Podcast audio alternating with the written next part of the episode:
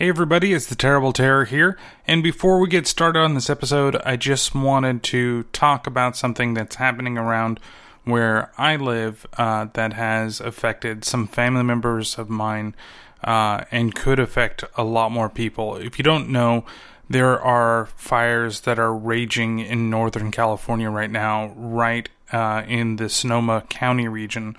Um, and it's difficult like every day so far. Before this recording uh, i've woken up to smoke completely feeling uh, the air around here. And it's you know two hours away from where it's at and i can only imagine what's going through the minds of the uh, people that have lost homes and schools and communities. And uh, if you can there are plenty of ways to donate. Uh, there is a GoFundMe page that has been set up. And there's also the Sonoma County Resilience Fund, uh, Napa Valley Community Foundation, and Community Foundation of Mendocino County. Uh, they're all accepting donations to help people that have been affected by the fire. And it just seems like every week there's something new that's happening uh, in this this world of ours, and it does break my heart, and I don't want to bum anybody out, but um, this is really close to where I am, uh, and it hits the community that you know uh, that I know.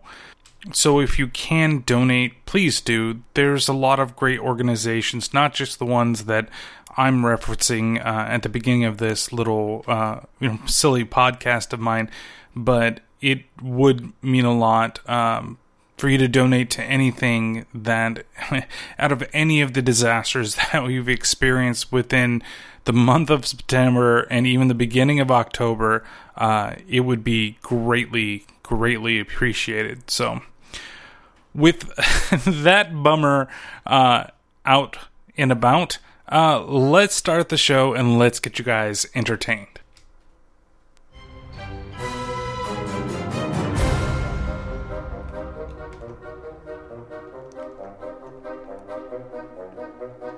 It's time to turn out the lights, grab some popcorn, and watch some horrible horror movies.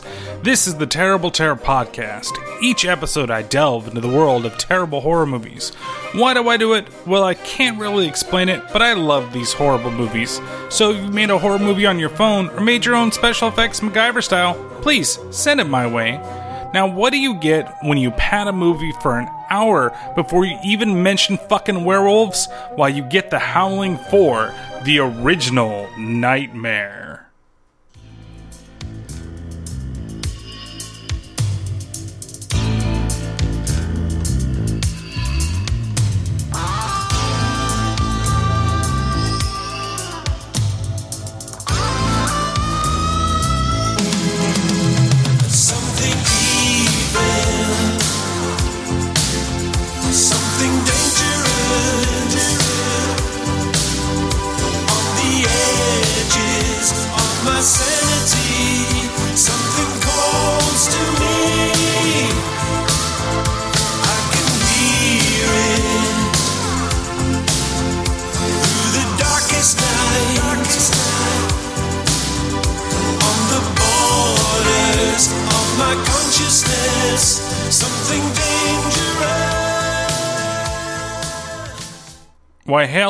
Everybody, and welcome to the Terrible Terror Podcast.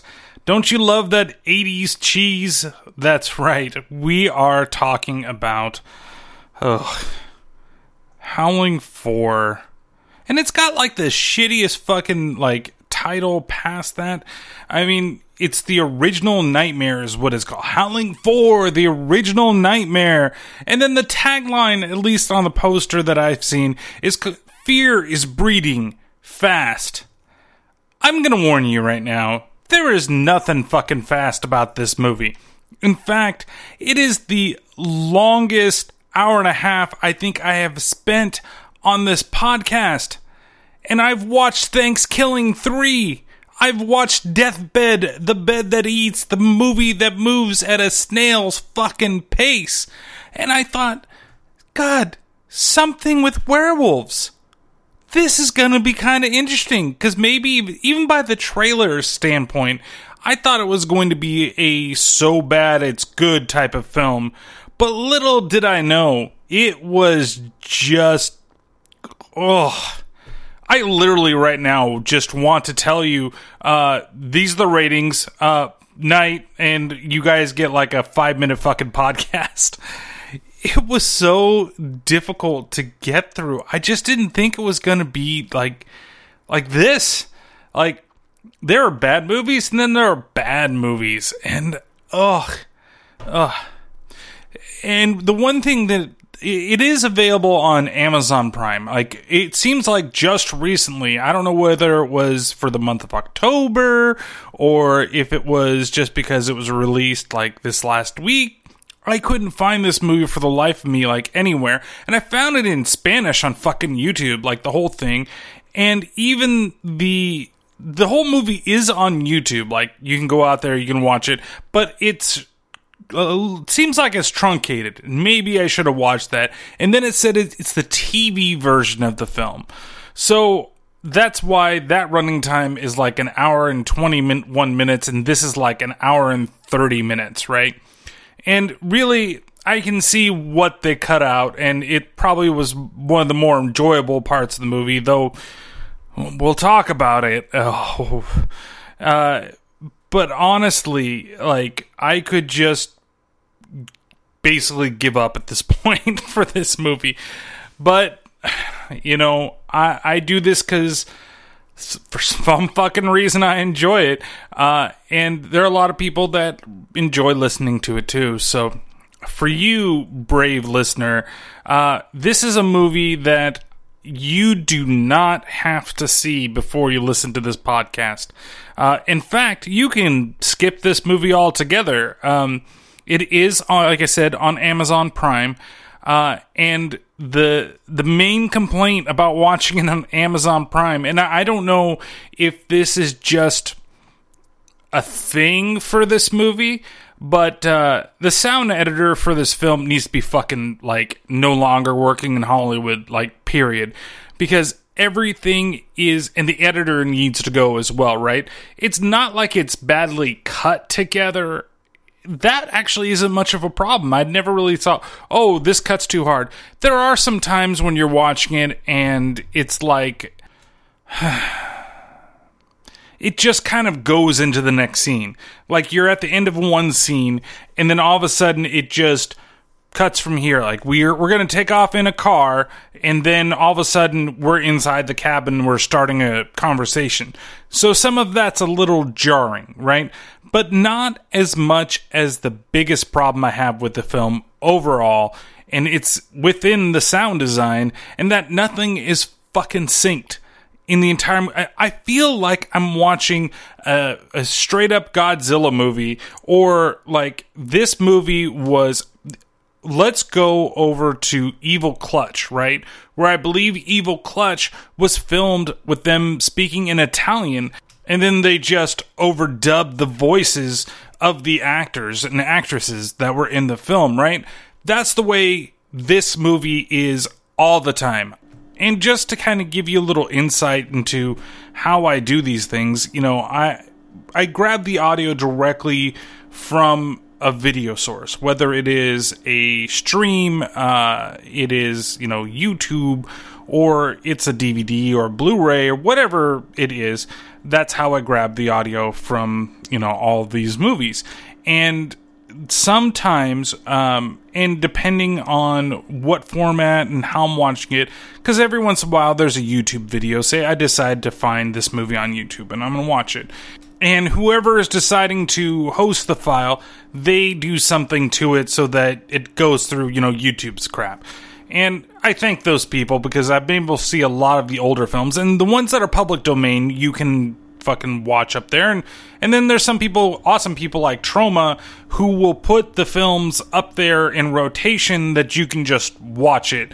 Uh, so if the Toxies are in the rotation, you can watch Toxie for free on YouTube. If they're not in the rotation, then you pay whatever it is to rent the film, right? Well, those guys and gals that put up the full movies for everybody to see uh, sometimes they have to do funky things uh, to the video.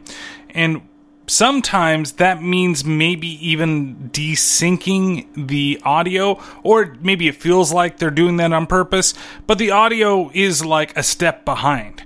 And when you're watching that, it's a little annoying just because you're trying to pay attention to what's going on, and yet you can't because the audio keeps just can't keep up with the damn video.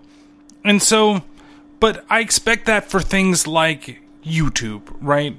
Or, you know, if you have a video file from, I don't know, 1998 that's a real media file, right? You try to play it nowadays and the audio is going to unsync. And, uh, I don't expect that from our streaming services. And I don't blame Amazon for this because I've seen it on three different devices just to see if it was just one of the devices or if it was everything. So streaming it on the phone, streaming it on the PS4 that's there, or streaming it on my laptop that I use to record this shit, everything is behind. And it's behind by like a fraction of a second but it's enough to drive a man fucking mad while he's trying to watch the film. You know, you have uh, if you're trying to watch an MP4 file right now on a PS4, it'll unsync after a while. And so what do you do? You exit it, you get back into it, and it syncs up. But this, I can't do anything about this. All I can do is sit and fucking take it. And for me to spend like it seems like seven or eight minutes on just this problem. This is not the worst thing about the film. This is the most annoying thing about the. F- okay, it's probably the second most annoying thing. There's one other thing that I assure that we're going to get to. So, what did we know about this film? We know that it's a franchise. The Howling was very successful. Uh, then you know you had The Howling Two, which I, I could say has its fans, and then kind of after that, it got the franchise tag, and it kind of went to shit. And there are a lot of fucking Howling movies. Uh, I mean, there's like eight of them, right? And the last one that I know of came out in 2011. Uh, but we're going to focus just on the 1988 Howling 4 with the original Nightmare makes no fucking sense. Whoever decided to be like, oh, we have to give it a colon and give it a name because we decided to go with, you know, this type of naming structure after the original Howling uh, is fucking. Why? Why? Uh. So I'm warning you now. This is going to be difficult to get through, and um, I apologize if this ends up not being the best episode of this show ever. Uh, but the movie, let's let's just get started. So we open up in this film, uh, and we see a lady, and this is Marie. And she's a writer, and she's going to go meet uh, her publicist or her, I don't know, boss Tony. I, I, never really know what the relationship between them are, except for that I think Tony has a thing for her, but she's really in love with an asshole. So we'll, we'll get into that again. So she gets into an elevator, and then uh, as she's getting ready to go up, the doors completely close, and then a nun pops up and then the doors magically open. Like she looked like she was pressing the button because she saw the nun coming and she's like, "Oh shit, I'm a fucking whore, so I want to make sure that I don't get, you know, stuck in an elevator with a nun where she can fucking judge me because who's to judge me is my own fucking body and I can fuck whoever I want." No, no, it's not really that, but kind of in my mind, I kind of wish that that was the reason why she was trying to close the door on the fucking nun in the first place. Well, nun's got nun powers, so the door magically opens, but it really only closes for a second. You know, uh, it looks like maybe she reached over to hit the door open button, but she goes to hit the same button after the nun gets inside so she can close the door. So I like to believe that's because she didn't want to share a fucking elevator with a nun. And honestly, would you? Would you feel comfortable? I warn you, there's going to be a couple questions that I'm going to ask you directly. Yes, you who are listening right now, you know who you fucking are. you better fucking tweet me your responses as soon as you fucking hear this podcast. But I'm going to ask questions that are going to be rhetorical. Um, but honestly, would you feel like weird about like trying to shut the door on the nun or taking the ride up with the nun? I don't know. I think I'd try to be nice and just let her go. Well, uh, Marie here, and I hate that her name is Marie because I want to call her Mary most of the time because uh, she doesn't look like a Marie. In fact, she kind of looks like an orc. Um, I mean, seriously, if you put that makeup on her from, you know, the Lord of the Rings franchise, she would make a very good looking orc. Uh, or you just leave it off and get her a sword. I mean, she doesn't look like a hobbit, I can tell you that. So, here already starts the ADR problems that I can kind of hear, or the desynced audio from a fucking DVD. Uh, and she drops her papers. She looks up. Uh, the nun obviously doesn't want to help her because she tried to close the door on her.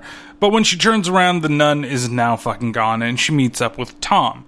Uh, Tom is very excited to see her because he's like, You're the only one that gets your work done on time. And they decide to go have dinner on this patio.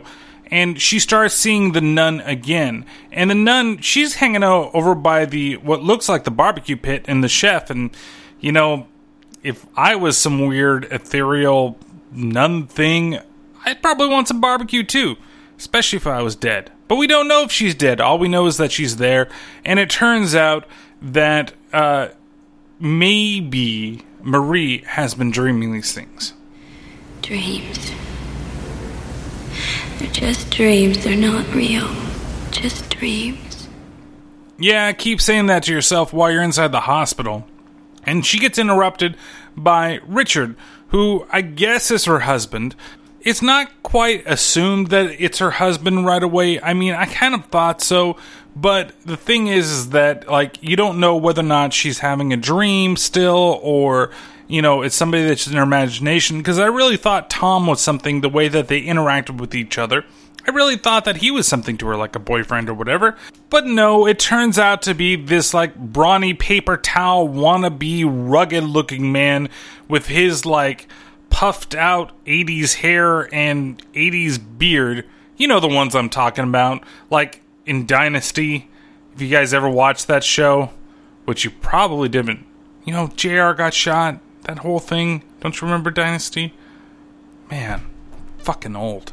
Anyway, so he's got the 80s beard, okay, and the weird puffed out 80s hair where it probably has a rat tail, but it doesn't really look like it has a rat tail, right? It looks, com- you know, completely clean all the way around, even though it's kind of poofed up.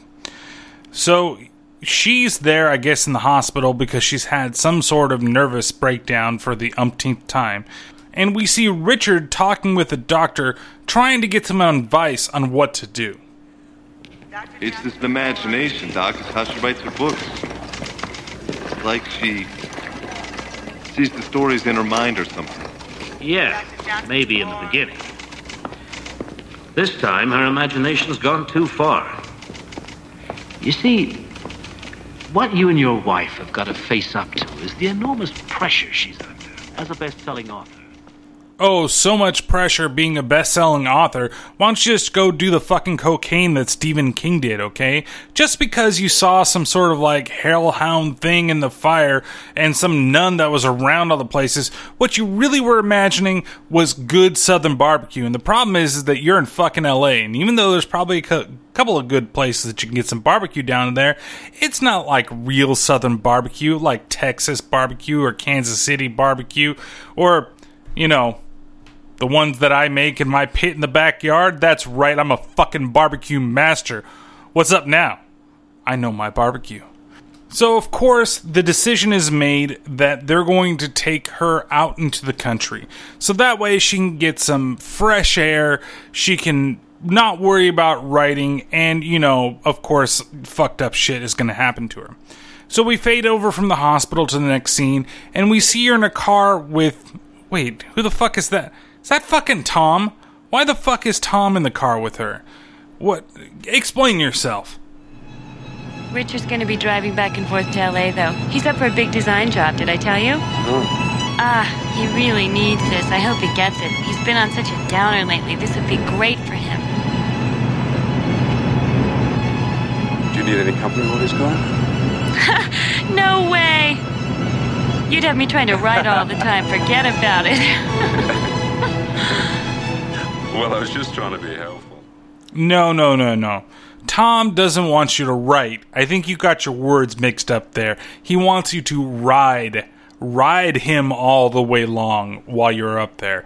I mean, she shot him down really hardcore. There's like friend zone and then there's super friend zone.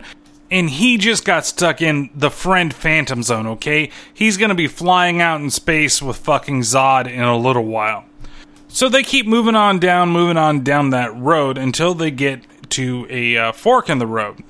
And when they get there, they can't quite figure out what's going on.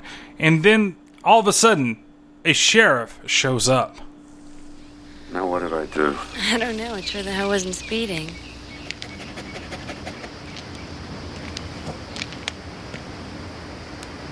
Well, now, just where is it we're trying to get to?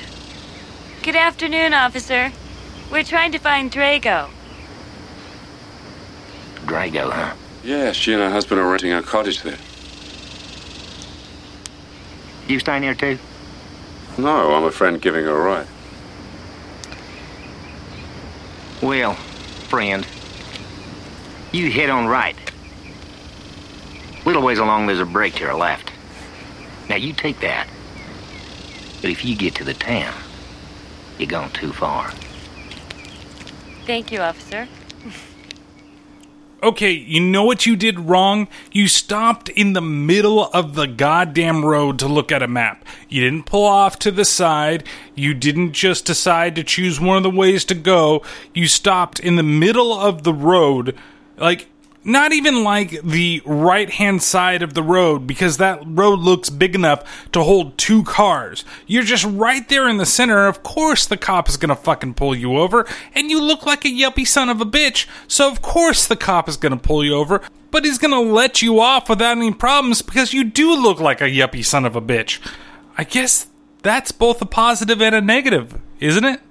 So they eventually get to this really shitty rundown house. I mean, it doesn't look that bad, but it honestly looks like if you like transplanted it into the middle of a desert, this would be the Hills Have Eyes fucking cottage, right? It would be completely run down there, but here it looks like, oh, people kind of lived in it. And so Maria, she goes inside, and guess who's there waiting for her? Why, it's Richard. But he doesn't like the fact that Tom is also there. Tom. What a surprise. I didn't expect to see you here. Yeah, it was a last minute thing. Very cool to say goodbye. Tom politely volunteered. Knowing I'd say no, of course, so I said yes. Well, wasn't that nice of you, Tom? Uh, look, can I get you a glass of champagne or something? Uh, look, don't worry. I gotta get going back to LA. I mean, who knows if I drink and drive? I'll never find my way back. Hey, why don't you just stay here tonight? I mean, it looks like we have plenty of room. Look, I'm Marie, if he's sure- got to get back. Tom's got to get back, right? That's right. No fucking three way for you, Tom. No fucking wobbly H is going to be going on tonight. And in fact, you probably wouldn't be able to hit the back. You would only get the front. Uh, the other thing is, he's just like, oh, no, I probably shouldn't drink because I'm going to lose my fucking way home on the drive. No, you're probably going to drive off into a fucking ditch if you fucking go ahead and drink and then you fucking drive, you moron. Like, honestly, where is the like the fact that everybody's kind of okay with it. Oh no, guess what? You know, you should have a couple drinks. Um, let's do some shots. We're gonna do body shots, tequila shots, maybe do some vodka shots. Uh, then you can have some champagne, right? Uh, then we'll finish off with maybe like a gin and tonic or a Tom Collins, something that's just a nice little sipping type of uh, liqueur. You know, oh yeah, maybe we'll just do that. We'll just get a big block of ice. We'll have some uh, fucking whiskey, and then you can drive home like fucking smashed off your ass. And then for shooting him down in the car, she's like, "Oh, why don't you spend the night?" Okay, Like, your husband's going to be cool with that because he obviously doesn't like him. You can obviously tell by the tone, even though the tone that he gives in this movie is kind of non existent or exactly the same. In fact, Ryan Gosling as a fucking replicant has more fucking emotion when he's not trying to show any emotion than this fucking guy has in this entire movie. Soon as Richard can get Tom the fuck out of there, we transition up into the bedroom and we see that Richard is trying to get it on with Marie, but of course, the fog and the werewolves fucking cockblock him. Richard.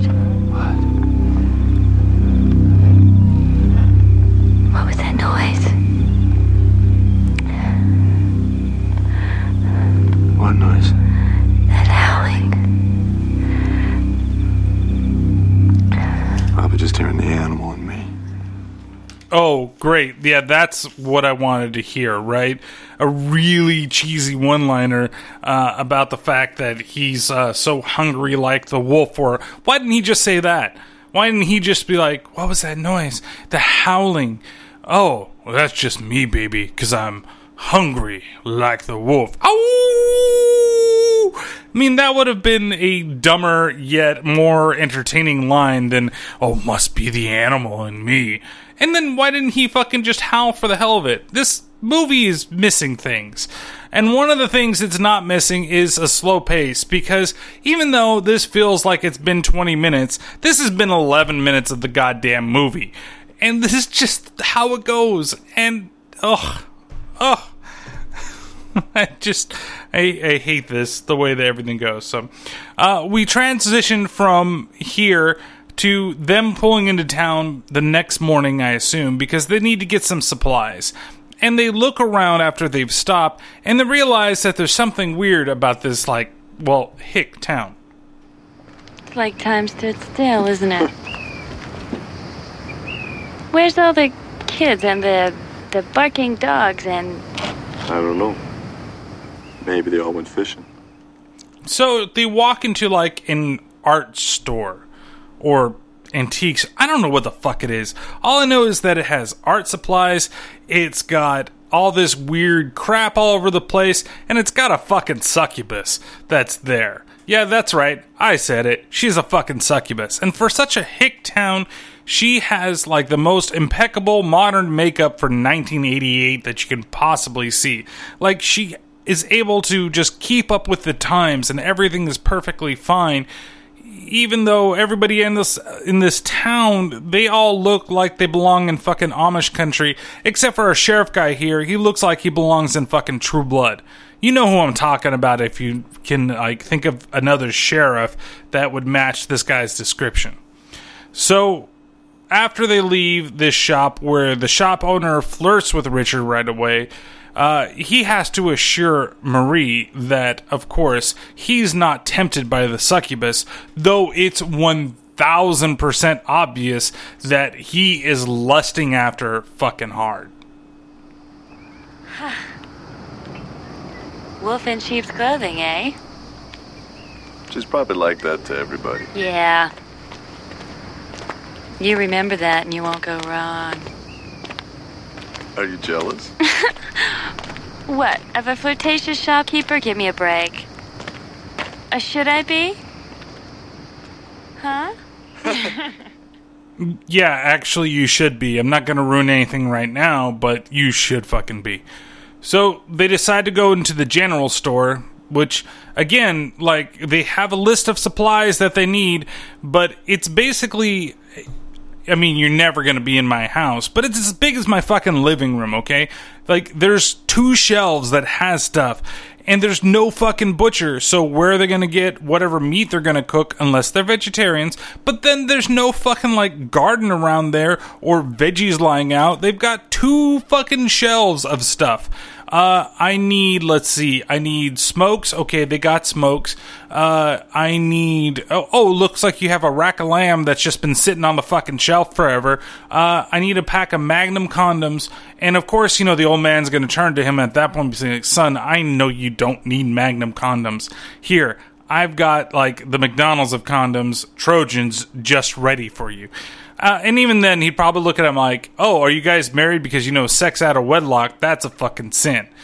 So while Mr. Ormstead here is helping Richard out, uh, Mrs. Ormstead, she starts talking to Marie and she explains that she's, well, she's the town fucking gossip. That's right. She's the Helen Lovejoy of this town.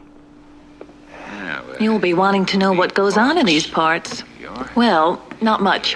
Folks keep pretty much to themselves around here. We live our lives, mind our own business. Except for me, I mind everybody's business. So they go back home after getting whatever supplies from the Ormsteads that they need, and Richard again tries to get down with his wife uh, one more time. And if this time the howling and everything that's going on distracts her enough to the point that she doesn't want to do anything or have sex, which makes him very fucking upset. The next day, she goes out for a walk with her dog Pierre, and of course, Pierre runs away. Uh, she decides that she needs to go and talk to the sheriff, which Richard's not very happy about, but he takes her anyway uh, to see if they can find her dog. Now, I didn't get any audio of this, and it's probably just a pet peeve of mine, but she kept calling her goddamn dog Pierre a poodle, and it's not a poodle, okay? It's a toy poodle, because it's one of the little small fucking kicking dogs, okay? Poodles are big fucking dogs. Like, they're more than like a medium sized dog, and they can be pretty, but they are very prissy and, you know, just kind of girly, depending on how you decide to model the dog, right? But toy poodles are the small fucking ones, and every time she talks about her fucking dog, she calls it a poodle. It's not a poodle, it's a toy fucking poodle. I know this is something very small to bitch about in a film this terrible, but it still fucking bothered me. That night, she has another dream, and this time she's running through the forest, and she's running in slow mo, trying to catch up to what she thinks is a nun, and is unable to actually catch her. She wakes up after she's had this dream, and Richard, he's finally going to be leaving for the day, right? He she slept in a little longer than she should have, but he's got to go into LA and do a job for somebody so eventually he can be the one that everybody calls on to for design. Isn't that a little odd? He's an interior designer and she's the writer. Wouldn't these things be like normally reversed? I mean, especially for the 80s if you think about it. Well, don't think about it too hard because it's still fucking stupid. So he leaves her there and she instead goes into town and that's where she has a little talk with Mrs. Olmsted uh, about the people that used to live in the house that she's currently occupying. Oh, Pierre won't starve out there. He'll be back just like a man with his tail between his legs. you don't believe that, dear? I'd like to, Mrs. O. It's just that there's something so sinister about these woods. Every night I've been hearing this howling. Well, it's probably just owls. The woods are full of them. Sounds so evil, though. Things always sound scarier at night. Why, Mr. O snoring scares the bejesus out of me. Don't let it worry you. I know, it's probably nothing. You're probably right. Who used to live in the cottage? Oh, a lovely couple. Hmm, She was a dear. Nothing was too much trouble for her. Then one day they just up and left. Never said a word. Hmm, I still miss them. Okay, owls do not fucking howl. They hoot, you dumb lady. Like, really? And it's like fucking Captain Obvious right here. Oh, there's something weird with the town and the town people. Oh no, they're just normal people. Everything's okay. But everything that they do, no matter which person they are, they always have some weird type reactionary, like, stance to what is going on. And the moment that she mentions the howling, they go and like she's like, um, it's owls. Yeah. Like like she's fucking Jon Lovitz here, and it's yeah, that's the ticket. It's fucking owls. Yeah, yeah, owls. No, it's not fucking owls. You can tell the difference between a fucking wolf and a fucking owl when it comes to this thing. And listen, lady, there's obviously something weird about you, the way that you pause and the way that you try to misdirect. But of course, Marie is too fucking stupid to fucking realize what the hell is going on here. And we all know what is happening here, okay? I just, the only thing I can say is Nilbog, alright? This is the type of thing that we're gonna get at one point in the film. It's gonna be like, oh my god, I can't believe they were all, you know, whatever they are. And then, okay, they're werewolves, okay? Like, if you can't get that by this point in the film, by just watching it, the movie's called The Fucking Howling. You know it's about werewolves. Yet, nobody has said anything about anything about werewolves. So, uh, Mrs. O here asks her why doesn't she drive, and she gives her some type of like bullshit answer of, "Oh, well, the doctor says I shouldn't drive because you know my condition." Oh, I bet you there's other reasons why. So she walks back to the cabin in the woods, and while she's walking, she all of a sudden sees a hooded figure walking away, and she thinks that it's the nun once again, but turns out it's that whore witch succubus that was in the art store instead.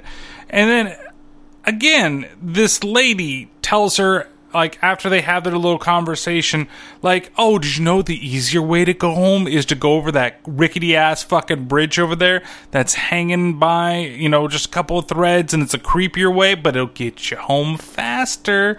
Hint, hint, wink, wink. You only have to go by this cave that's gonna put out fucking howling noises out of it where other wolves could possibly be. Oh, wait, I mean, I'm sorry. Where whatever is there is whatever. Like, it's just the thing is is that you can do these types of things right? You can give hints and clues and misdirects and all that type of stuff but when you have your actors like they're so bad that it's just blatantly obvious with the whole thing it it sucks. But even when you have that like let's take hot fuzz. Hot fuzz is a great fucking example of how to do it right because you have a smart character at the same fucking time, right? So you have all these townspeople that are there that are acting very odd and giving weird type of responses, and you're just like, they know something of what's going on, like all these people of this town, but they just don't want to do anything about it. You know, and you kind of take it at face value because, hey, these are older people and they, you know, maybe they just want to live the country life and that's why they're acting the way that they're acting. But it, you know, it turns out that they know more than they're letting on. But you have a you have two. You do have a dumb character and you have a smart character, but the dumb character's living in that town for the whole time. But the smart character that's come in, he just kind of pieced things together and he's able to actually realize what it is. Even when you get the revelation of everything, there are still some parts of it that are entertaining and very surprising to the, the viewer of the film. Where here, she's as dumb as a fucking bag of rocks. Like, she is the most oblivious of oblivious people where they're acting like this, and she's just like, cool, no problem. Um, I'll just go this way that looks a lot scarier than the normal way that seems safer to go home. Or maybe just have you come with me. You know, I'm a lady walking through the forest all by myself. Let's go into the creepy area that all of a sudden the fog's gonna fucking come down and I'm gonna see the head of my dead fucking dog. Oh, yeah, that's right. She sees the head of her dog uh, in one of the caves, and then she runs home. And of course, she runs into Richard's arms. Hey, Marie, what in the hell happened? I found Pierre. I found just his head. And then something was following me through the woods. I could feel it. Marie, now calm down. Now, come on, explain to me what happened. I was in the cave by the swing bridge, you know? Uh-huh. And then something was following me, Richard. I could feel him. He followed me all the way home. He's out there. I could feel him. Hey, come on. Come on, come on, come, calm down. I'm gonna go see. No, Richard, don't go. It's Don't okay, I'm gonna go see. It's okay, I'm gonna make sure. out there. Honey, It's okay. Don't leave me, Richard. You know, your wife is begging you to stay there and be with her while she's basically kind of going fucking crazy. But no, you want to go outside to where you're probably going to get bit. And of course, there's nothing out there. And he is a little bit peeved, you know, because he thinks that she's still having delusions because her imagination's too fucking good. Uh, he, what? Ah. I have to laugh at this because it's just so terrible. Uh, so we kind of jump around, not not a whole lot, but the the big thing that happens next, because I'm gonna kind of scoot this along a little bit, but uh, she basically sees the old couple inside the house who tell her that she needs to leave, she needs to get away. Uh, and then she's approached by somebody at the door who happens to be Janice. And Janice is one of her biggest fans. Of course, she also thinks that she's a dirty birdie, but she doesn't really bash her legs in. I really wish that would have happened. Wouldn't it have been better? There would have been so many things if Janice was okay. I don't want to get too far. We'll we'll talk about that maybe later if I can remember to include it this time. So Janice, the crazy fan, uh, if it really is that, to be honest with you, the way things turn out and the fact that like she just like, oh, you're a fan, okay, just come on inside. And she starts talking with her a little bit, and then all of a sudden she starts like laying everything down that she's just like she's going through. And we find out that Janice actually is an ex nun that is friends with a specific nun that somebody has seen before. Oh, I just love it here during the day. During the night, though, I get so scared. I keep hearing these sounds that really frighten me. It's probably because I'm just a city girl. What sounds? Well, it's like these howling sounds. Howling? Yeah. Have you heard that? Me? No. No, but a friend of mine used those same words. What, she heard it here? I'm not sure. Well, what? What'd she say? Well, until recently, I. I was a nun.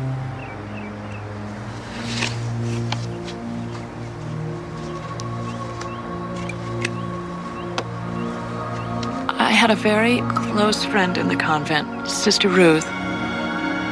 She disappeared a year ago, last February. Two weeks later, the Mother Superior called me and said Sister Ruth had been found in Drago. She was almost incoherent and babbling on about finding the devil and the sound of bells and. and then. the howling. She was never able to tell us what happened. She was very frail. She refused to eat, and a month ago she died. I left the convent and came here. I had to find out what happened. Okay, so there's a lot of things that are kind of going on here. First, how many times do they have to say the fucking howling in this movie? Like, howling, howling, howling, howling, howling. I was gonna count, and then I was gonna turn into a drinking game, and then I figured I'd be fucking dead, and I'd be probably asleep by the time I stopped counting the fucking times that they, you know, said the howling in this movie. Uh, the other thing is, is that she can't be a fan, right? Because she, the reason that she's come into this house is because supposedly her ex nun, nun, well, okay, so she's an ex nun, right? So because her sister, or I guess ex sister, and I don't mean sister sister, I mean nun sister, um, uh, came out here for whatever reason it was, she's really tracking her down. So I don't think she's a fan. I think she just has something to do with this place, right? And I feel it's a little bit obvious, especially the way that she kind of just shows up there holidaying and you know, she just happens to be also be a fan of Marie here and figures out where she's at because she asks people in the town. It just seems to be all too convenient to be honest with you. And then Marie too, she kind of reacts oddly when she's told about the nun and she actually sees a picture that Janice gives to her. And that's the nun that she's been seeing in her visions and in her dreams. So Marie, she decides that, hey, you know what? I'm going to help you out. I'm going to help you figure out what happened to your sister, Ruth. Uh, and uh, let's, you know, let's begin our investigation later on. Richard comes back. He's still pretty upset, and he's out looking for the dog everywhere, and he can't quite seem to find him, right? Eventually, he does find something that resembles the dog in a creepy ass doll that has white curly hair. And as you know, most toy poodles, as well as poodles, they have hair rather than fur, and it looks just like the doll head. So he takes that doll head back to Maria, and while they're discussing things, he shows it to her and says, Hey, you know what? You're probably just being a little delusional, and this is probably what you saw. And she kind of gives into it since she believes that maybe he's actually alive, and that brings her a little bit more of joy. So Richard goes off the next day, and while she's kind of around the house, all of a sudden two hikers randomly show up, and one of them, the girl, she's hurt. So Marie, she does tend her wounds, and then we get the odd reason of why they are there. You guys aren't from around here, are you? No, New York, driving and hiking through California. John's idea of a hike is a forced march. We came to see the bell tower in Drago. The bell tower? Yeah, it's a replica of a 16th century bell tower from Europe, and the bell is the original. Quite a history behind it. Evidently, the bell was rung to summons the townspeople, and when they were all inside, the tower was burned down. Apparently, there were no survivors. Is that a true story? Yeah, well, I read it in an old National Geographic. Oh, fuck, then it must be true. I mean, if it's in the magazine right next to the old Aboriginal tits, then I totally believe that this Bell story is totally true. Also, did he say summons? Like, this summons the townspeople instead of summon the townspeople? I, I don't know. Maybe it's true or he has a lisp or something like that. Uh, and the last thing is, this is a weird story to just randomly tell them somebody that you never met before oh we're here because there was a story about a bunch of people that got you know burned to death in a fire. And we thought it would be neat if we went over and we saw the bell that caused all the chaos and carnage. And we were also hoping maybe there was going to be some bleached white bones uh, so that we could steal them and take them back as an archaeological find to the museum. Because god damn it those bones belong in a museum. So our hikers leave and they go on their merry way. And then, of course, they get attacked by something in the woods, but we never see what it is. There's a lot of weird fog for daylight. It's like all of a sudden, whatever the monsters are in this movie, they're going to randomly show up. We got to make sure it's super foggy because it's not nighttime, but we're still not going to show shit. And we're really not going to show these people die because we're going to wait for our makeup budget for later on in the movie. Richard's now come back to the house and he has a surprise there for Marie, and it happens to be a rifle because that's gonna make her feel better. Well, I guess they're out in the middle of nowhere, so yeah, a rifle might actually help you, especially if you teach her how to use it later on in the film. He also brings home a rabbit and tells her, Oh, time for you to cook this bitch. No, he doesn't really go like that. Uh, but he does tell her that dinner is served, and next time he'll make sure not to get something so gamey. While they're in the midst of talking, of course, the howling starts up again, and this time Richard is around to hear it. Did you hear that, Richard? Richard, you heard that, didn't you? Yeah, I heard it, but it was probably. No, no, no buts, Richard. You heard that. You see, I told you I didn't imagine it. Marie, it was probably a coyote. Maybe he's in heat. You coming up? I'm just gonna finish the dishes first. Now I know why they invented paper plates. That way that you can get to the fucking faster. And she does have another vision, and this time it's Sister Ruth sitting over in the corner. Well, not sitting, but standing over in the corner. Uh, of course, that kind of freaks her out a little bit. And then the next morning, she talks to Janice about what she saw. I saw Sister Ruth last night. What? I know this is going to sound crazy. Maybe it is, but I saw her here, and the expression on her face was like something horrible was happening right here in my living room. Like, I don't know what. I told you I have quite an imagination. And there's something else, too. These hikers I met yesterday told me about the bell tower in Drago. Didn't you say something about Sister Ruth and the sound of bells?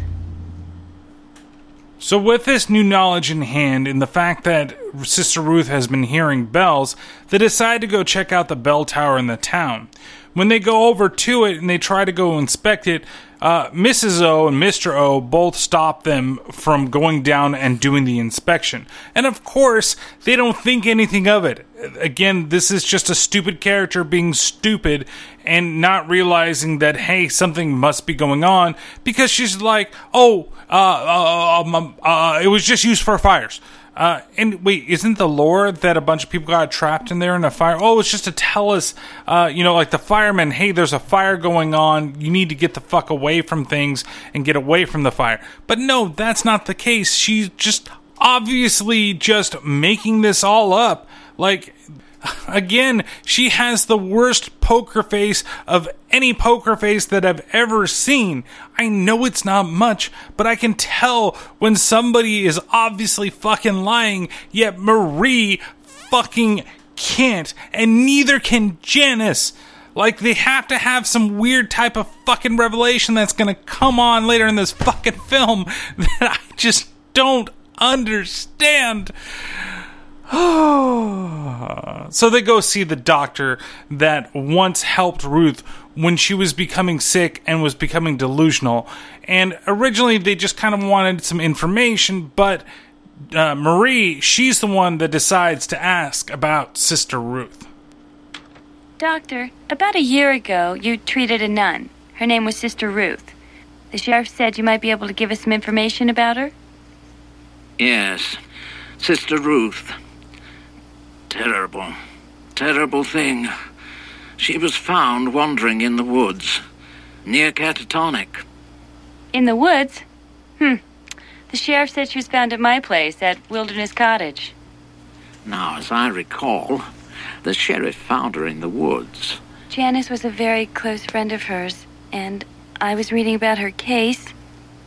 Me being a writer and everything. Oh, of course. You're our visiting celebrity author.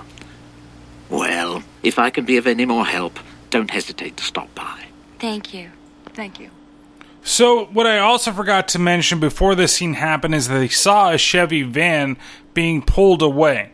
And Marie thinks that it belongs to her friend, so they snuck into the garage where it was, getting past the sheriff and everything. And after they've talked to the doctor, for some reason she's remembered, she calls Tom and tells Tom that, can you look up these license plates for me? They're New York plates, uh, and I want to find out who they belong to and see if they belong to her quote unquote friends uh, that she made. Like, she's already friends with these hikers, and all she did was patch up a leg and listen to him tell a creepy ass story. Fuck. I guess I'm friends with a lot of people then because I've heard a lot of ghost stories from random people in my life, and now I've got to go reach out to them and tell them, hey, guess what? You're my fucking friend. Because remember that one time where we got really drunk in college and you told me that one story that was really creepy and it was meant to scare everybody in the group? Well, that automatically meant that we were friends because there's that time where I bandaged your ankle. And so those two together, scary story, ankle uh, bandaging, it makes us the best of friends uh, that ever words. And that means that you owe me a hundred bucks. Uh, remember that time? You you probably don't remember the time you borrowed the money from me, but I'll let that fucking no no. I need that as soon as possible, please. Okay, thanks. Hopefully you're listening to this. Janice and Marie also decided that they're going to go over and they're going to talk to the father that helped Sister Ruth and try to figure out where exactly she was found. Did Sister Ruth say anything when you saw her in the hospital? I couldn't make any sense out of what she was saying. I barely recognized her. The only thing she said was, well, it sounded like we are all in fear. I don't know what terrified her so. But the devil must have touched her. Because after that, she never became normal again. When you found her in the hospital, did they say whether or not they found her in the woods or in the cottage? Not that I can't remember. Marie thinks she might have been in the cottage she's renting. Well, that I don't know. I remember she was suffering from exposure or maybe she was in the woods and sought refuge in your cottage. Okay, she can be in both. And let me explain why. There's a cottage, it's in the goddamn woods. Was she found in the cottage or was she found in the woods? I understand that it was, oh, well, was she found wandering the woods or was she found the cottage? You know what? If she's in the cottage, she's in the goddamn woods. If she was wandering the woods, then you say wandering in the woods. If she was wandering in the cottage, then you can say in the goddamn cottage. But no matter what it was, she was technically found in the woods. But it probably was the opposite. She probably saw something in the house that fucking spooked the hell out of her, and then she was wandering around in the woods until somebody found her. Janice and Marie also asked the priest whether or not the townsfolk of Drago actually come over and worship at the church, and he's like, "Huh, I don't know. It is kind of odd that they don't come over here. What what's odd about it? There's fucking agnostics and atheists fucking everywhere. Not everybody goes to fucking church, right? Like especially even in 1988, 1989, like there are a lot of people that don't do the church thing every day. Maybe it would be more common if it was nowadays versus back then, but still, that's not that far back and there were definitely people that were just not going to church all the time, including myself when I was a young lad that age. Weird, right? So I guess I must be up to something no good. Cutting over to that evening, Marie wakes up. Uh, I don't know why. She just kind of does, and she goes downstairs. Then all of a sudden, the downstairs area goes all. The only thing I could think about in the scene is like if you've ever played the game Splatterhouse on the TurboGrafx 16, I think it got ported to some other things. I know Splatterhouse 2 and Splatterhouse 3 are on the Genesis, but the original, the second boss of the game, is a like he's in this haunted room and all these things keep flying at him. But instead of these things attacking her, they just kind of fall on the floor and she screams and out comes Richard and just slaps the shit out of her to bring her back to her senses. And then she realized that nothing else is moving around the room and she's again uh, hallucinating cut over to the next morning and hey like i said richard is teaching them how to shoot the fucking gun. Of course marie is fucking terrible but janice she's a fucking sure shot man. I guess all those years being non-violent and being a nun really brought up her bloodlust and really taught her how to aim a fucking rifle because she blows away that piece of wood that they're both trying to practice on. They go back in the house they're relaxing more and Janice wants to know exactly how Richard found this place. I'd love to be able to live in a place like this. How did you find it? I lucked out. I ran into the developer that owns the place. Funny guy. Guess it's been empty for about a year. February, I think. Did he say you lived in it before? Some old couple. Why? What are you two up to? No reason. Well, we were thinking about maybe going back into the back room and scissoring, but, eh, you know, ex nun and all. Can't really fucking do that. We transition once again tonight, and Richard decides, hey, I need to go into town to get some supplies, and you know what? I'm going to stop by the bar and have a drink at the same time. Marie thinks nothing of it. He does go get his supplies, he does go get his beer, but then in the distance, who does he see? Succubus. And he decides, I need to have some of that succubus ass. And so he goes over and basically goes into her place and they start getting it on. Uh, meanwhile, they're having sex. It's cutting back and forth to again something attacking the house while Marie is in it. So while he's getting his rocks off, uh, she is getting attacked by something. Now, the sex scene in this movie is weird. Um, there's a couple things. Now, I don't know about this, but I don't know if I'm necessarily a fan, but you know, to to the guys and some gals out there, is it sexy when a woman unbuckles your belt with her mouth? Like goes down there and pulls it apart and manages to pull the whole belt off and everything else like that? Like I guess it could be, I don't know. I'm just I guess maybe I'm not into that as much. I just felt like they were doing something that they thought that every man would enjoy for this scene because hey it's been almost an hour you're falling asleep so let's throw some tits in your face. And so it does show them like having sex but it's like they're they're having it at a weird angle. Like she's on top, okay, and I'm not gonna get like all into. Ooh, let's look at it. I mean, she does have nice boobs, by the way. But I swear to God, he's either got to have the most girthiest and longest dick in the world, or they just don't know how to fucking have sex because she's raised up on top of him like a good four inches, maybe three or four inches above his waist, where she would be on top of him, because she's obviously riding him in this scene. And when they focus back, she's just so far up, and he's like, his bottom half is not raised up to be like thrusting, because she's the one moving back and forth. And it's just that that's not how it's done unless you're way too big and girthy for her. So I don't know. I don't necessarily want to figure out how big and girthy Richard's penis is, but this sex scene is really fucking awkward. And then, uh, because while this is going on, the wolves, well, okay, the things, uh, I keep saying wolves because you know what they are. They're the fucking werewolves, okay?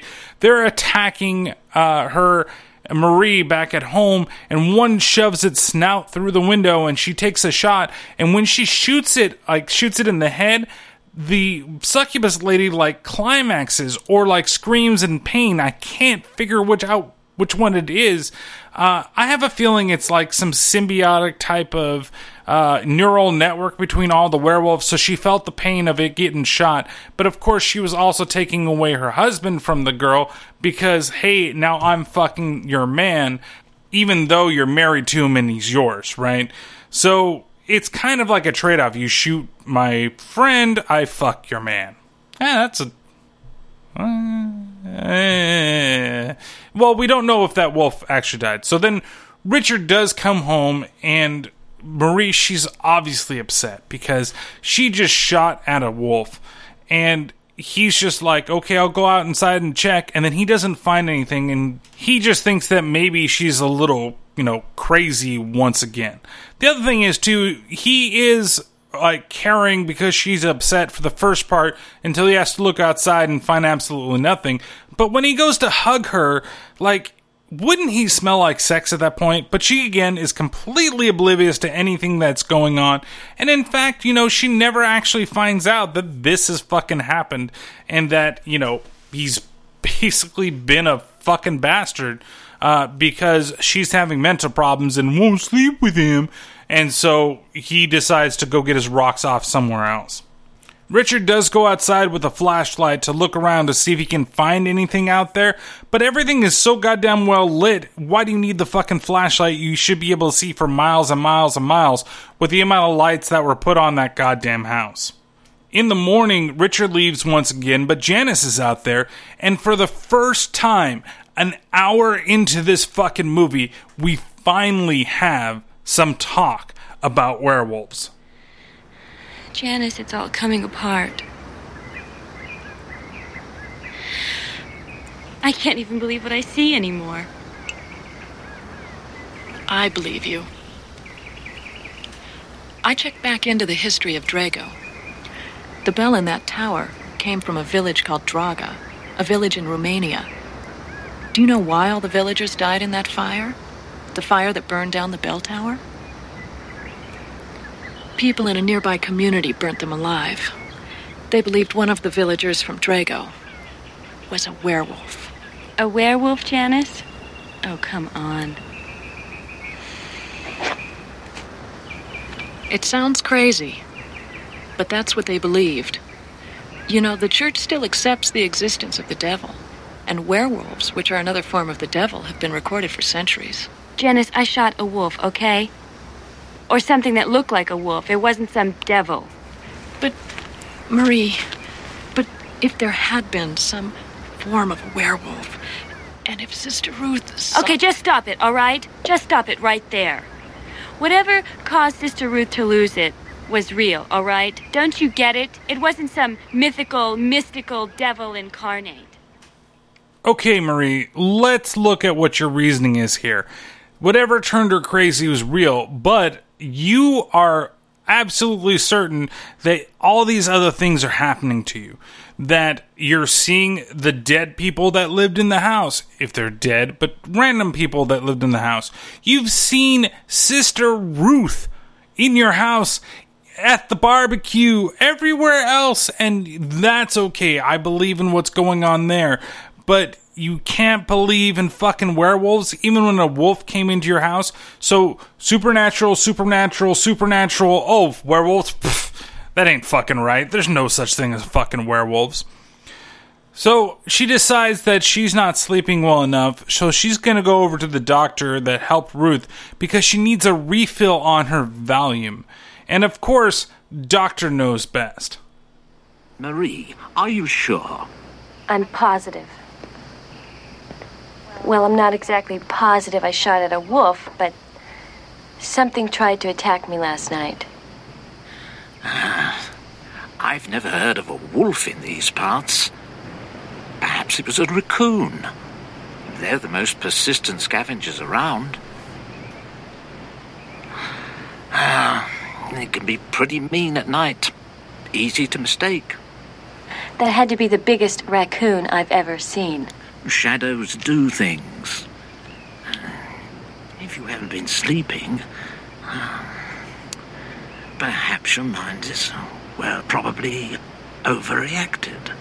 I've been having some pretty wild dreams. I even thought that the house was haunted by the people who used to live there. I saw them. It was like they were trying to warn me about something.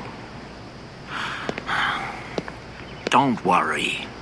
There's nothing in the forest or in your house to harm you. Well, bull fucking shit. There's obviously something out there that's trying to harm her because it keeps fucking chasing her. And then, like, what doctor during this time just has Valium fucking in his office, like, randomly? I mean, you have to get a prescription for that type of bullshit, right? Like, if I she was in LA, she could get the doctor to refill her prescription, but I guess all you have to do is drive out into the middle of fucking nowhere into a town that has a population of like 10 that happens to have a fucking doctor, and just like Jelly Beans at the Candyman's place, he's got his fucking Valium there. So he'll just fucking pour it over. Okay, how many do you need? 35 pills? Sure. 200 pills? Okay, whatever is gonna help you fall fucking asleep. So she goes back over to the house and well, she talks to Tom first. And Tom has the information that she wanted.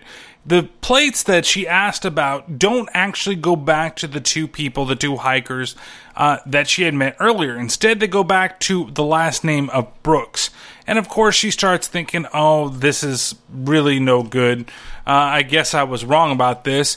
And she goes home, and that whole thing about the investigation pisses Richard off that evening where he decides, I'm going to be taking you back to LA because you need to see a fucking shrink. How much more am I supposed to take? You put together a few bad dreams and a frustrated lesbian, and you come up with howling werewolves and demented nuns. Christ, you even involved Tom on my back. Richard, I know that this sounds very strange. No, this doesn't sound strange, Marie. It is strange. You know, I blame myself for this. I really do. I blame myself for going down to LA and leaving you here alone. You were supposed to be resting, Marie. You weren't supposed to be running around with Janice like a couple of Ghostbusters. No wonder your dreams are getting worse. Richard, did you hear that? That's it, Marie. That is it. Tomorrow, I'm taking you back to LA and we're getting you to see a shrink. Really, he should have said, That's it, Marie. That's it. If you say that's the howling one more fucking time, I am gonna go and fuck somebody else. Because that's basically all he's doing. Like, he just can't handle this. And so he decides to leave once again to go out into the forest and find Succubus Lady who starts to fuck him, but becomes a fucking wolf and bites his shoulder. And what's the reason why she would decide to bite and run? Well, because she likes fucking him, she likes him, wants to turn him into a werewolf. And of course, uh, you know, after Maria has taken her Valium, which is supposed to knock her out, uh, she sees Richard come back into the house, and he is just stunned. He says he's been attacked by a wolf, and he has those giant bark bite marks on his shoulder where he's bleeding from. So it's pretty obvious what's going on. Uh, she calls the doctor, and of course, after the doctor goes upstairs and looks at him, he determines that, yeah, he didn't get bitten by a wolf. He actually fell down a gully. He'll be okay. A Few scratches, bump on the head, mild concussion. But his shoulder. The bite marks. Bite marks? There weren't any bite marks. Just a few scratches. Dr. Richard was attacked by a wolf. He fell down a gully, Marie. Maybe you don't go with the gully right away. Maybe you say, well, he just walked into a door and I can get you some Nerf doors. Or, you know what, he fell down the stairs. We can get some Nerf stairs for him too. It's so obvious that that's not that would happen. And she's so okay with, like, you know what?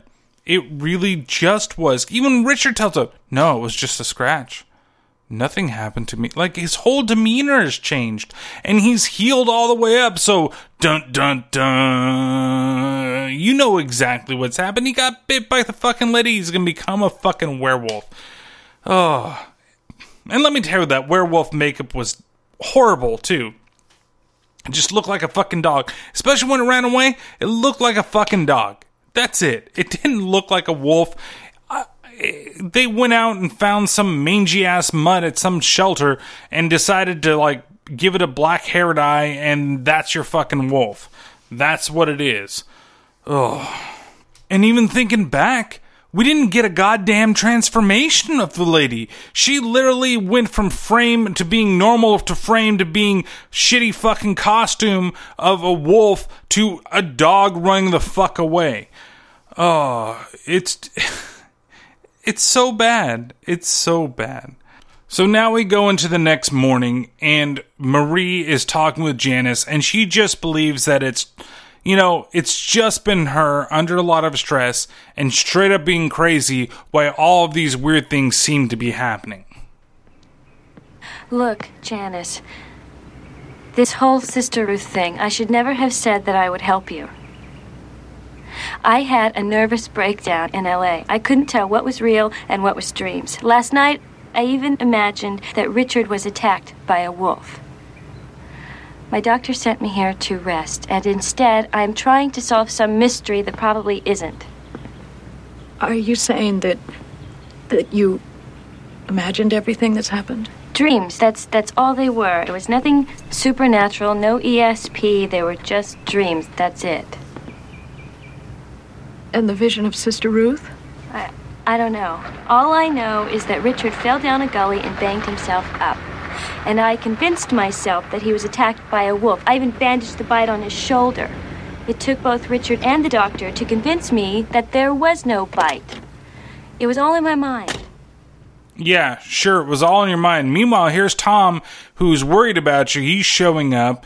Uh, Richard chases Tom out of the house, gets upset with fucking Marie because he thinks that she's fucking around with him. Meanwhile, you've slept with Wolf Lady twice and got bitten by her and basically is becoming a goddamn uh, werewolf. Uh, it makes no sense why you should be bitching about these things. It's, you're covering it up. But again, Marie is stupid enough not even to fucking see the signs or notice anything is weird or different. Meanwhile, Tom, he decides to go after Janice to talk a little bit more about what's been going on with Marie, and they come to the revelation that, hey, that car actually didn't belong to the hitchhiker, it belonged to somebody else. It was all my fault. I I was trying to find out what happened to my friend, Sister Ruth. I got Marie involved and put all kinds of thoughts into her head. You mean that werewolf nonsense? That and many other things. But what about the license plates? It was all part of it.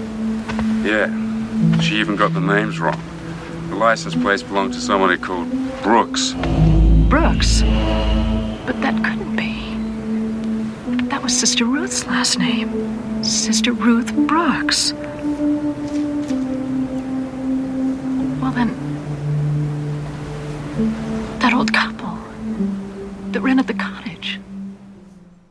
Yeah, turns out that old couple that ran the cottage was Sister Ruth's parents. The car that was being taken away, or the Chevy van that was being taken away, was actually her parents' van or RV, where the fuck it is. This is Chevy, okay? Uh, so Sister Ruth was there to help them with something, and she got caught up in all the same mess that they got caught up in as well. Uh, they decide to split up. Thomas is going to go after and help Marie, and Janice, she's going to go and talk to the priest and talk to the priest about whether or not Sister Ruth was going to perform an exorcism. Uh, he gives her a Bible. I believe it's one that she had been using. I was really not paying a whole lot of attention at this point in the film. And Tom, he actually sees Richard, who's going out on the road, not looking too well, stops to try to help him. Then he gets attacked by other werewolves and basically bites the dust and uh, dies. Uh, we go back over to Janice, who is looking through the Bible that was given to her by the priest from earlier in the film. And when she does, she sees this like line of text and it looks like it's either on like cloth or parchment or something like that. But then she comes to the revelation of what she was actually saying out loud to everybody. The priest believed it to be like something to do with fear, but what it actually is is fucking stupid. The devil's hatred for God has turned man into a habitation for demons. Demons. Werewolves.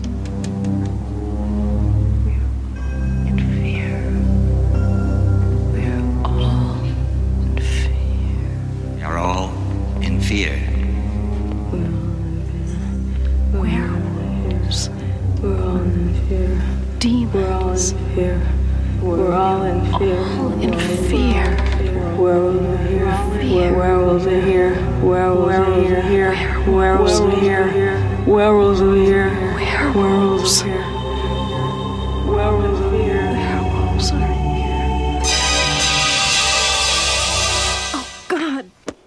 Yes, werewolves are here. That's what she was really saying. Oh my god, the twist. We know fucking werewolves are here. The movie is called Howling 4. Why is it called the original Nightmare? Why is there the goddamn tagline of uh that fear is breeding fast? Why did werewolves not get talked about until the last 30 minutes of the goddamn movie? this is so dumb. Like, ah. And the fact of the matter is, the coolest scene in the goddamn movie is just about to happen. See, after Tom eats it, and we see Richard not doing too well, he goes through a really cool looking fucking transformation scene. I wanted to see it, but it's weird because he just starts melting. Like all his skin starts melting off. He goes down to the bone. He looks at everybody. There's all these horrible fucking costumes, man. Like, it seriously looks like this is from the 1930s, like a silent era film, and they've just like glued hair onto them in specific places and given them like fang vampire teeth and said, Here, that's what your werewolf looks like. Like they're not wolves. They're not anything else. They haven't transformed into anything. They're not the half man, half wolf type of werewolf that I've been expecting in this movie the entire fucking time. You do not get that. What you get is people in light colored makeup. That's it but you get a kick-ass fucking like melting scene. I see where they put all their money into the fact that they're going to turn him into whatever it is because he melts into the ground and then the just the bones and then the bones sink in and then what starts to rise out of the goop is a like wolf. But it's not a werewolf again it's just a fucking wolf but it's not really a wolf it's a fucking dog. Okay? That's what you get to see. That's what he's turned into. Ah, boy. Eventually, everybody starts going after Marie, and Janice comes in to save the day, but they figure that they gotta get to the Bell House because that has some way of actually killing the werewolves. Uh, basically, to get them, like the legend says, you know, get them over there, ring the bell, set the place on fire, blah, blah, blah. So while they're running away from the wolves, they get inside and they find out who the big bad leader of all of the wolves is. If this is true, it could be. I really thought it was going to be Succubus Lady. I didn't think it was going to be the person that it was, so I was a little surprised that the doctor turned out to be the actual leader of the whole, like, werewolf clan or whatever it is. So I'm going to play the clip of that meeting because there is, I didn't want to split it up into two smaller clips. So there is going to be some non dialogue for just a little bit, but that's just basically the doctor. I want you to imagine in that scene and when he reveals that he's the werewolf, he like rips open his face again in a cool looking scene in this shitty movie. Uh, and that's when he reveals his true colors as the werewolf. You were right, Janice. They are werewolves.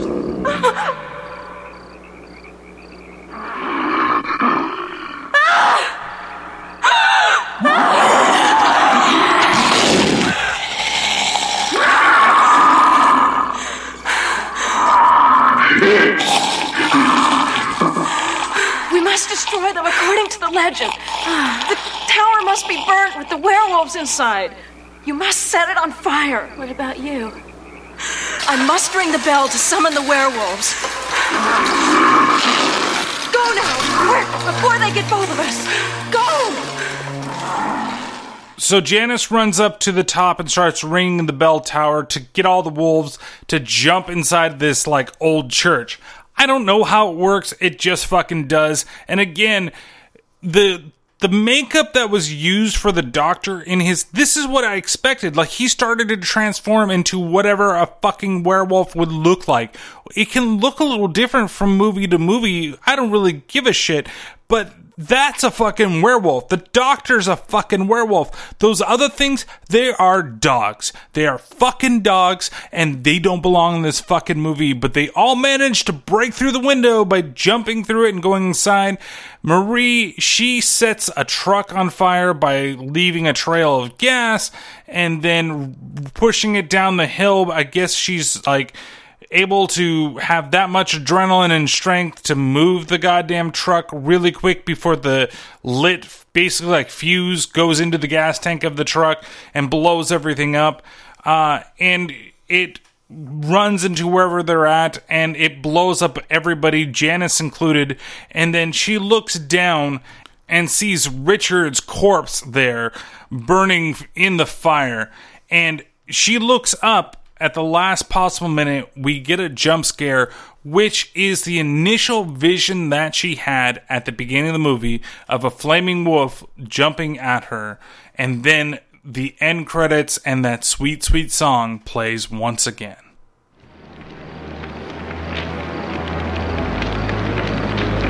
Richard. Richard. Richard.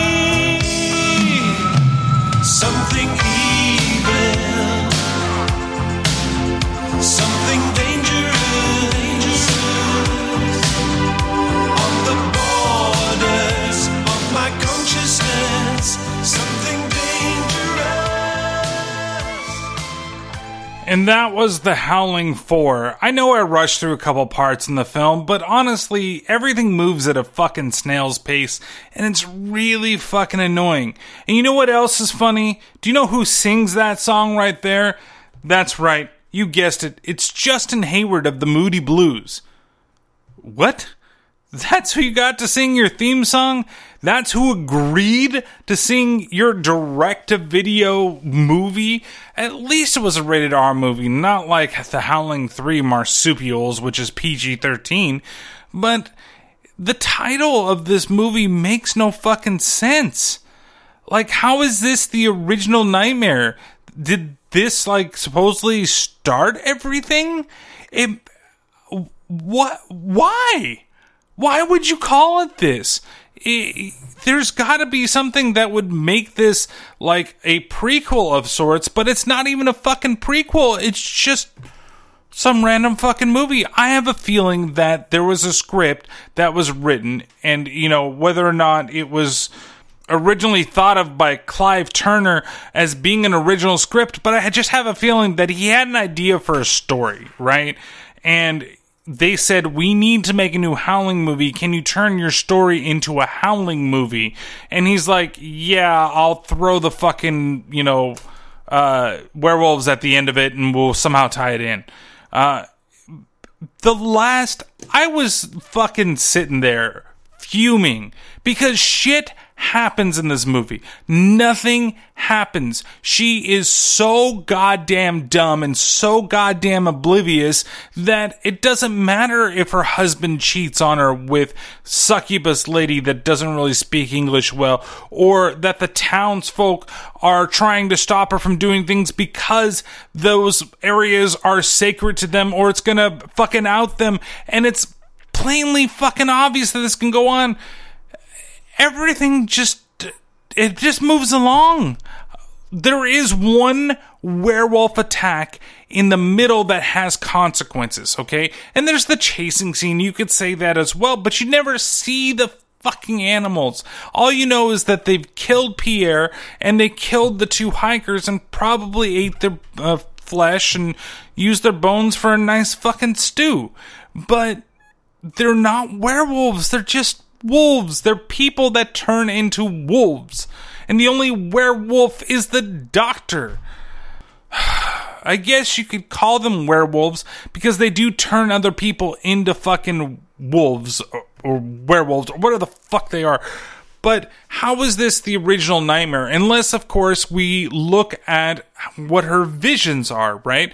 The vision that she has at the beginning after she sees uh, Sister Ruth for the first time of the wolf jumping out of the fire, well, out of the barbecue pit, and then the ending it comes full circle and there's a wolf jumping out of the fire at her. Is that what the original nightmare is? Is the fact that she saw how she was going to die at the, you know, and actually has that happen to her in the film? Like she had the premonition, if she just had not gone out there, was the doctor in town totally in on it? Like, look, you need to kill these guys. I don't know. There could have been so many other like cooler, interesting things that they could have done with this film. I felt like they had a decent base script, but maybe they mean, needed more time or they needed to cut the fat of some of the stuff in the beginning and then add fat to when the wolves actually attacked. Like it would have been kind of neat to see them like hold up in the house and the wolves are attacking them. And then here comes Richard and she thinks, oh, he's part of us, but he's really a wolf. So it's like there's so many missed opportunities and i understand that the howling movies kind of got silly after the first one but at least there is some semblance of a competent fucking story where this like it just feels like it goes nowhere. You're padding your time the entire time that you're watching the goddamn movie that nothing is going on and then you don't even mention werewolves until an hour into the fucking movie oh, who fucking does that like I, I just I just want something different for this film. You know, it it is acted terrible too. Uh, I mean, I there isn't a real saving grace. Maybe Janice, but everything feels like it's ADR'd to the point that at one scene where there's Janice and Tom talking to each other, and it's a little further than the clip I paid where they figured out that it was Sister Ruth's parents that had that car and that lived in that place. But every time, like when you have two characters talking and you want to do a portrait shot of that character, right? Usually that person's talking when you do that shot. I, I'm going to focus on your face while you're talking, and then we're going to cut away and we're going to go to the other character, and the other character is going to talk. And that's how the dialogue is going to go back and forth because I want to do close ups. But the way this was done, look, I'm going to close up on you, but she's going to be fucking talking and you're not really going to be paying attention. And then we're going to fucking flip it to where she's not talking, but it's focused on her, but she doesn't seem like she's really paying attention that much to the goddamn scene. Why would you do something like that? It just fucking frustrates me so much. Oh, man. I guess I should thank the Hiccups podcast for requesting that I watch this piece of shit. oh man. So what do I rate the film after I've raved this last little bit? Well, for the gore factor, I give this a 2 out of 5. It's not very gory, but the two scenes that are done that are gory are done well. When he gets bitten on the arm, the makeup is okay, but really the transformation scene is where it's fucking at, and it looks pretty gruesome. Uh, and then when the doctor like rips part of his face off so that it can grow into the wolf type face, that looked pretty good too. So I'm giving them a little more on the benefit of the doubt, the gore. Uh, the crap factor of this movie is a 5 out of 5. From a shitty story to shitty audio syncing to shitty acting to sets that look like they were used just like over and over and over again. it, it is just bad. The pacing, everything about it is just so crappy that it gets the maximum crapness score. Uh, and then the fun factor. This is a one out of five. It is not a fun movie.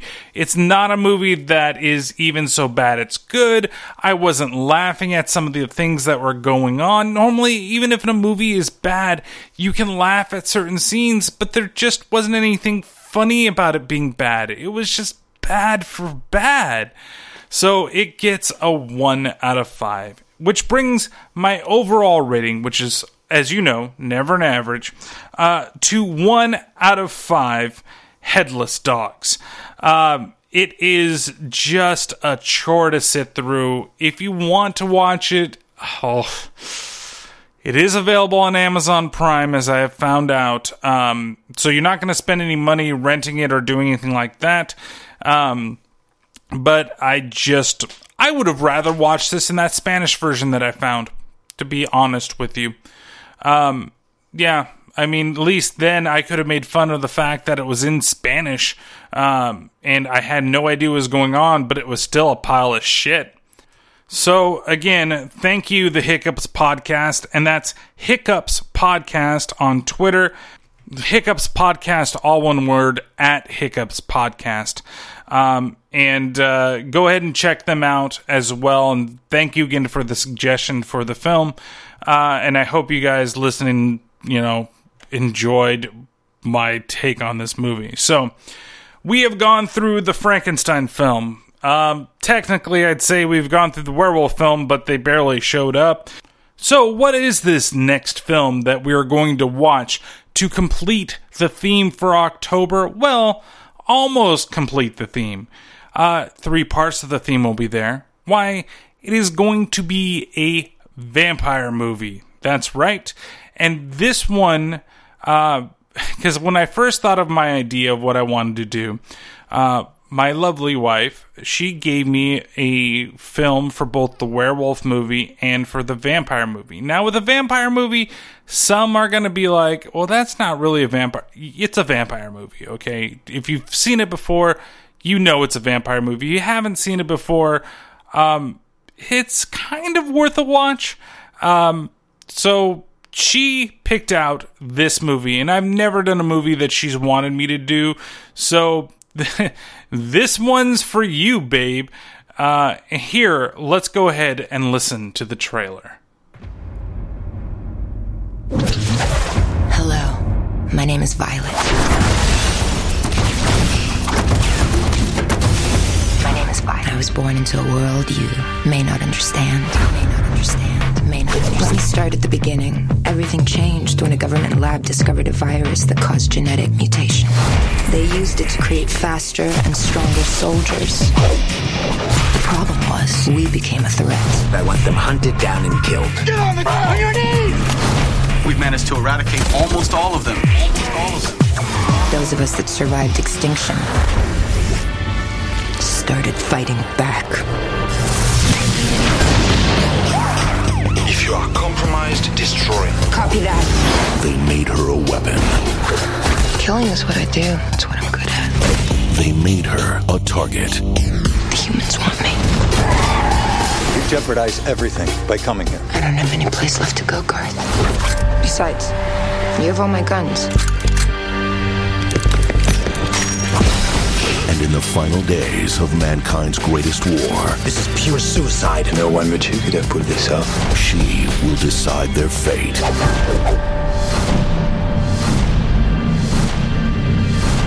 Are you mental? Come and get it. Projection disruption. Why are you doing this? Because I hate humans. You used to be human. But not anymore, right? I got sick and now I'm something worthy of extermination. You won't make it out of this complex alive. Watch me.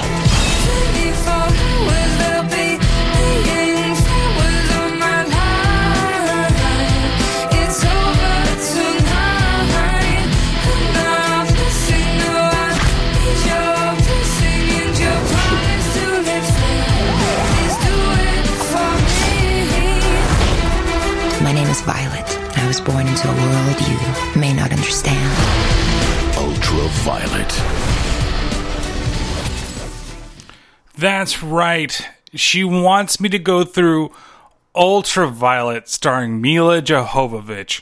Jovovich, I know, but you know my whole thing with Resident Evil stuff. So, uh, it is a vampire movie, believe it or not. Uh, that is a spoiler alert, I guess, uh, if you've never seen it. Uh, but it's relatively obvious right in the beginning of the movie that this is a vampire movie, and a lot of people thought it was just some weird sci-fi movie that came out. Um, and it is way overly done with CG.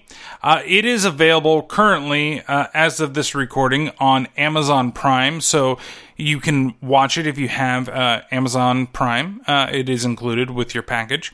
And uh, so it it is a movie I would say that you might want to watch beforehand, um, just to see how ridiculous it is. It it is absolutely ridiculous. So. Uh, that is all going to culminate into the movie that follows that and close off October. Um, so, as always, uh, you can follow the podcast on Twitter at T underscore T underscore podcast.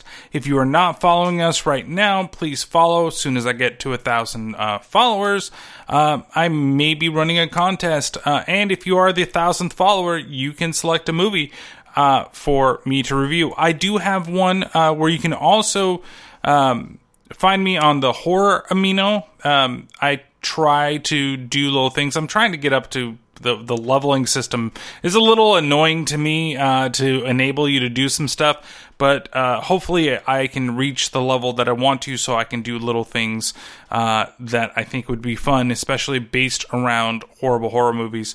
Um, so follow me there if you haven't. I, I always kind of put everything up in every little place.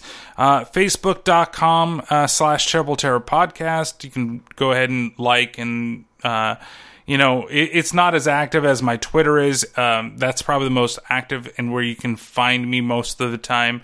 Uh, DM me or, um, you know, uh, tweet at me. Uh, with suggestions and stuff like that. If there's a movie that you want to see, there is one that's gonna. I might move stuff around once again. Um, I know I always think these things through at the end of the goddamn podcast and should keep it to myself. But I do have a suggestion that came from somebody on the horror Mino that I am going to do. I am going to take care of. Um, and I believe the movie is in my queue, but I might move some things around so I can do it earlier for you. Uh, and uh, I think that's oh yeah, and you can always follow the podcast on Instagram too. Sometimes I post stupid dad joke things uh, through there that have to deal with horror. And the fact also this podcast has come out on Friday thirteenth, and I did do not do a Jason movie. Um, you know, it's a little disappointing, but go back and listen to both of those on Friday the 13th. I'd really appreciate it. Uh, it's Jason Takes Manhattan and, of course, Jason X. So, uh, again, I thank you guys for continuously uh, listening, for interacting with me. Um, you know, there's the regulars that are out there um, that, you know, we chat. Uh, also, uh, the, the boys in No Sequel for You uh, podcast, Andy and Dave, um, they just changed formats. Uh, and I think if you didn't give them a chance before, can you please go and check out their podcast? It's very interesting. I like the new format uh, a lot better. You get a lot more meat uh, in a lot shorter amount of time. Um, so it's very entertaining. But one that you should go back and listen to is their discussion on the stuff. Uh, it's a very good episode to listen to. So, um, without further ado, um, uh, thank you guys again. I I will always, always, always, always thank you because this is just a stupid shitty little podcast that I do, and I'm surprised that as many people listen to it as it does. Uh, and uh, the fact that I hit number 38 in Indonesia on the iTunes charts uh, is great. And speaking of those charts, before I forget, oh my god, how do I forget this? Please rate and review me on Apple Podcasts. Uh, I would greatly appreciate it. I understand if you listen through, um, you know, things like Google Play and uh, you know Podcast Addict or whatever application that you use that's not Apple Podcasts. Um, but the the iTunes, um, you know, it's sadly it's essential, uh, and it's what things you know what people look at when they look at statistics and shit like that. So, if you have an Apple account and you can leave a review, or if you can leave a review on uh, Google Play as well if that has been enabled. I don't know if it does it or not. I don't know. I'm rambling now and I'm going on way too long at the end of this podcast. But yes, please, please, please, I would love to have some ratings uh, from you guys. And uh, if you start leaving them, I'll start reading them on at the end of the podcast instead of me just rambling on here. I will ramble on whatever you have to say. Um, and if you don't know what to say, you could always just leave something like, you know, Terrible Terror's cool. I really like it. Five fucking stars, you piece of shit. I don't mean it, but you are a piece of shit.